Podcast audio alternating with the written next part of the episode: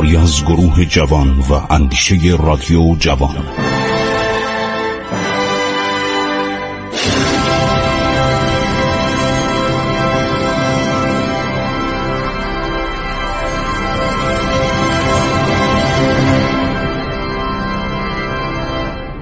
بسم الله الرحمن الرحیم. به نام خداوند بخشاینده مهربان. شنوندگان عزیز من خسرو معتزد هستم در برنامه عبور از تاریخ که همه روزه به جز روزهای پنجشنبه و جمعه از ساعت دوازده و سی تا ساعت دوازده و چل پنج از شبکه رادیو جوان پخش می شود. در خدمت شما هستیم با برنامه عبور از تاریخ. خب دوستان ما ماجرای ابو مسلم خراسانی رو به پایان رساندیم. در دوران منصور خلیفه عباسی که شهر بغداد ساخته شد وقایعی روی داد که ما نفوذ و قدرت فوقالعاده پزشکان ایرانی در دربار منصور و همینطور مهدی پسر او رو به عرض شما رساندیم. یکی از کسانی که در دربار دولت بنی امیه قدرتی داشت قدرت قلم داشت و منشی بود به نام عبدالله ابن مغفه بود که ابن مغفه او را می نامیدن و در خدمت بعضی از خلفای بنی امیه به شغل کتابت مشغول بود. این ابن مقفع و شخص دیگری به نام عبدالحمید ابن یحیی منشی معروف ایرانی موقعی که بنی امیه سقوط کردن این دو نفرم مورد غضب و دشمنی دولت عباسی قرار گرفتن و چون این شخص انشای خیلی خوبی داشت اهل ترسل بود نامه هایی که می نوشت مورد کین و نفرت عباسیان بود. مثلا برای یک حاکمی که مورد غضب بود و می‌خواستن او را بکشن و قیام کرده بود ابن مغفع یک نامه می نوشت که خلیفه مثلا منصور باید امضا کنه.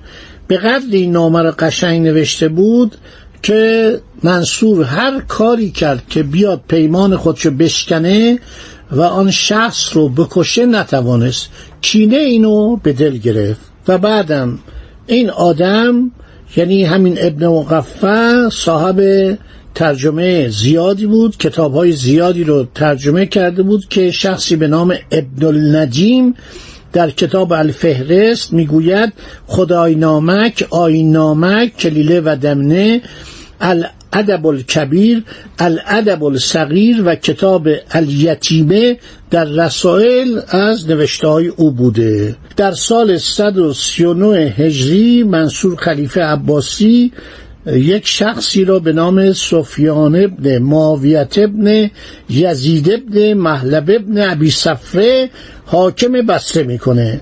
چون ابن مغفع نسبت به سفیان ابن معاویه بیعتنایی می‌کرد سفیان از وی تنفر داشت و با خودش شرط کرد که او را به دست آورد و قطع قطع کند. این منشی و نویسنده در سال 142 هجری بازداشت میشه. و دست و پاشو قطع می‌کنن به دستور همون سفیان حاکم منصور و دست و پاشو در تنور میندازن و خودشم به تنور میاندازن و میسوزونن این ابن مقفم همیشه از کتب بزرگ ایرانی آثاری رو به زبان عربی ترجمه می‌کرد. خیلی هم شهرت داشت.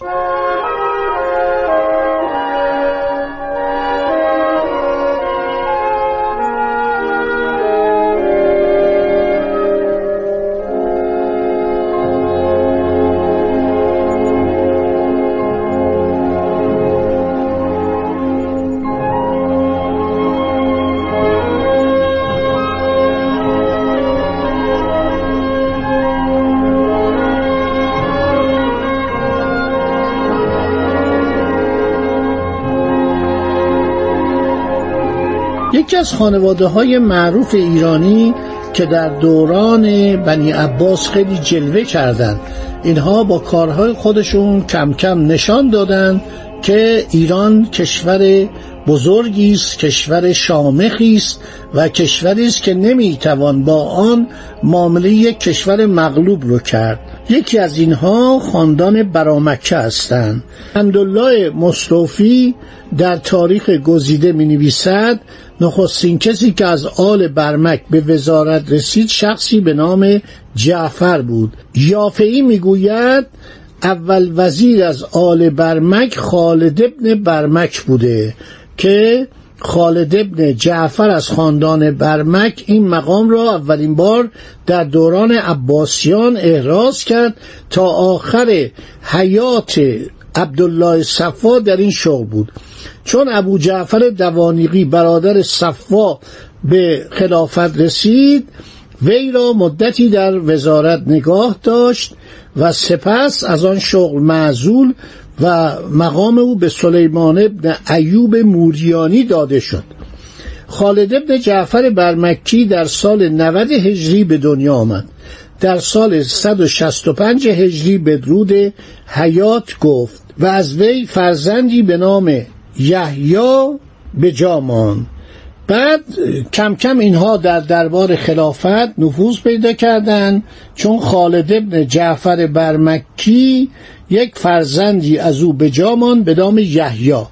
یحیی دارای چهار پسر به نام فضل و جعفر و محمد و موسی بود. محمد و موسی در تاریخ چندان شهرتی ندارند.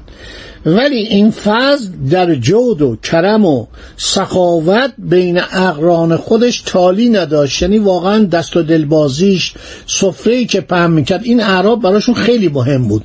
سفره پهن کردن چل شطور کشتن یا انواع اطعمه و اشتبه رو بر سر سفره آوردن. جشنهای مختلف گرفتن مثلا در ایدها مثل عید مبعث و دیگران دست و دلبازی زیادی از این فضل دیده می‌شد.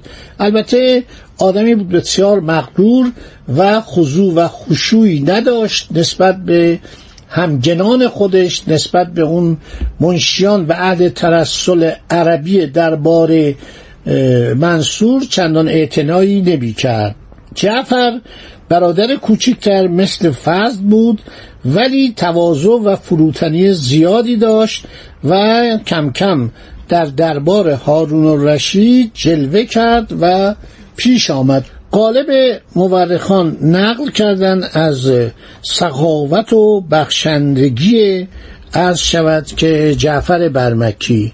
جعفر برمکی خیلی مرتوجه بود و دستوراتش به گونه مورد اطاعت و علاقه و حمایت هارون بود که هر کاری می‌کرد هارون بر او ایراد نمی گرفت املاک زیادی داشت اقار زیادی داشت مستقلات زیادی داشت. این ثروتش عرض شود که بیش از اندازه بود و بیش از اندازه هم بزلا بخشش می‌کرد که مورد ایراد بسیاری از مورخان و محققان قرار گرفته که میگن این دست و دل بازی می‌کرد. و این پولا به راحتی به دست نمی اومد خانه ها خالی می‌شد زندگی مردم تباه می‌شد دهات تباه می‌شد. آبادی ها از بین می‌رفت تا ثروت بزرگان عباسی از جمله ثروت جعفر برمکی افزایش پیدا کنه.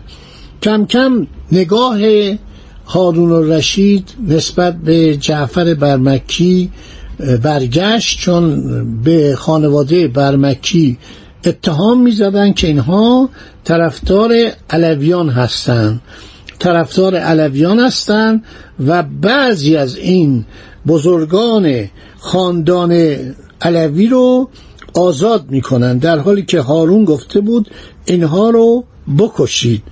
از جمله یحیی ابن عبدالله یکی از اعضای خاندان جلیل امیرالمؤمنین علی علیه السلام رو هارون دستور داده بود که ایشون رو دستگیر کنه و جعفر او را در یک زندان تاریکی عرض شود محبوس کنه. ازش هم سوال کرد گفت اون کجاست؟ گفت در محلی تنگ و تاریک محبوس است.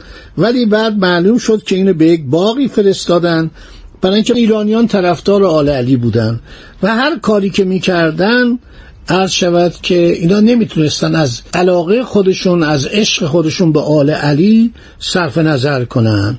هارون میده مطالعه می‌کنن دستگاه جاسوسی داشته و بعد متوجه میشه که این عرض شود خاندان علوی مورد حمایت جعفرن و یحیی ابن عبدالله رو فرستاده به یک نقطه خوش آب و هوا.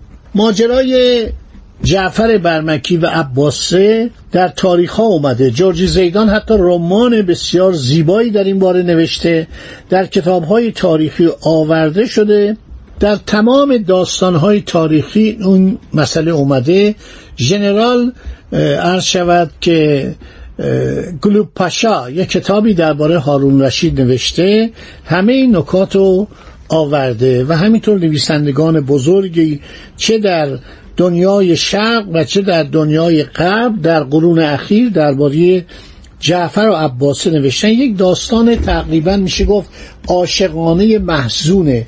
داستان غمانگیزه که یک وزیر با کفایتی مانند جعفر برمکی به دستور هارون ازدواج می‌کنه با خواهر او.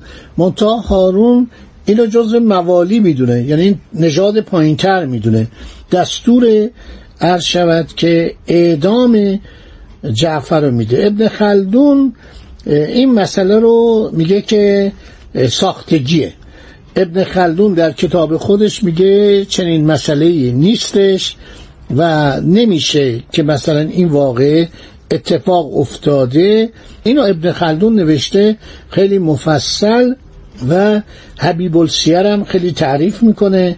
از فضل و کرم خانواده عرض شود که برامکه و می‌گویند فضلم اعدام شد. عرض شود که تمام خانواده برمکی به روز سیاه افتادن و این بلا سر این خانواده بزرگ اومد. خب دوستان عزیز این نکته رو به ذهن بسپرید. باقی مطالب رو انشالله در برنامه های بعدی براتون میگم. داستان تاریخ طولانیه تمام نمیشه. انشالله در برنامه بعد باقی ماجراها رو خواهم گفت. از قیام ابو مسلم و بزرگی ایرانیان گذشتیم رد شدیم و باز هم خواهیم رسید به مراتب دیگه مانند عرض شود که قیام تاهر زلیمینین و همینطور مسائل دیگه که خواهید شنید. خدا نگهدار شما.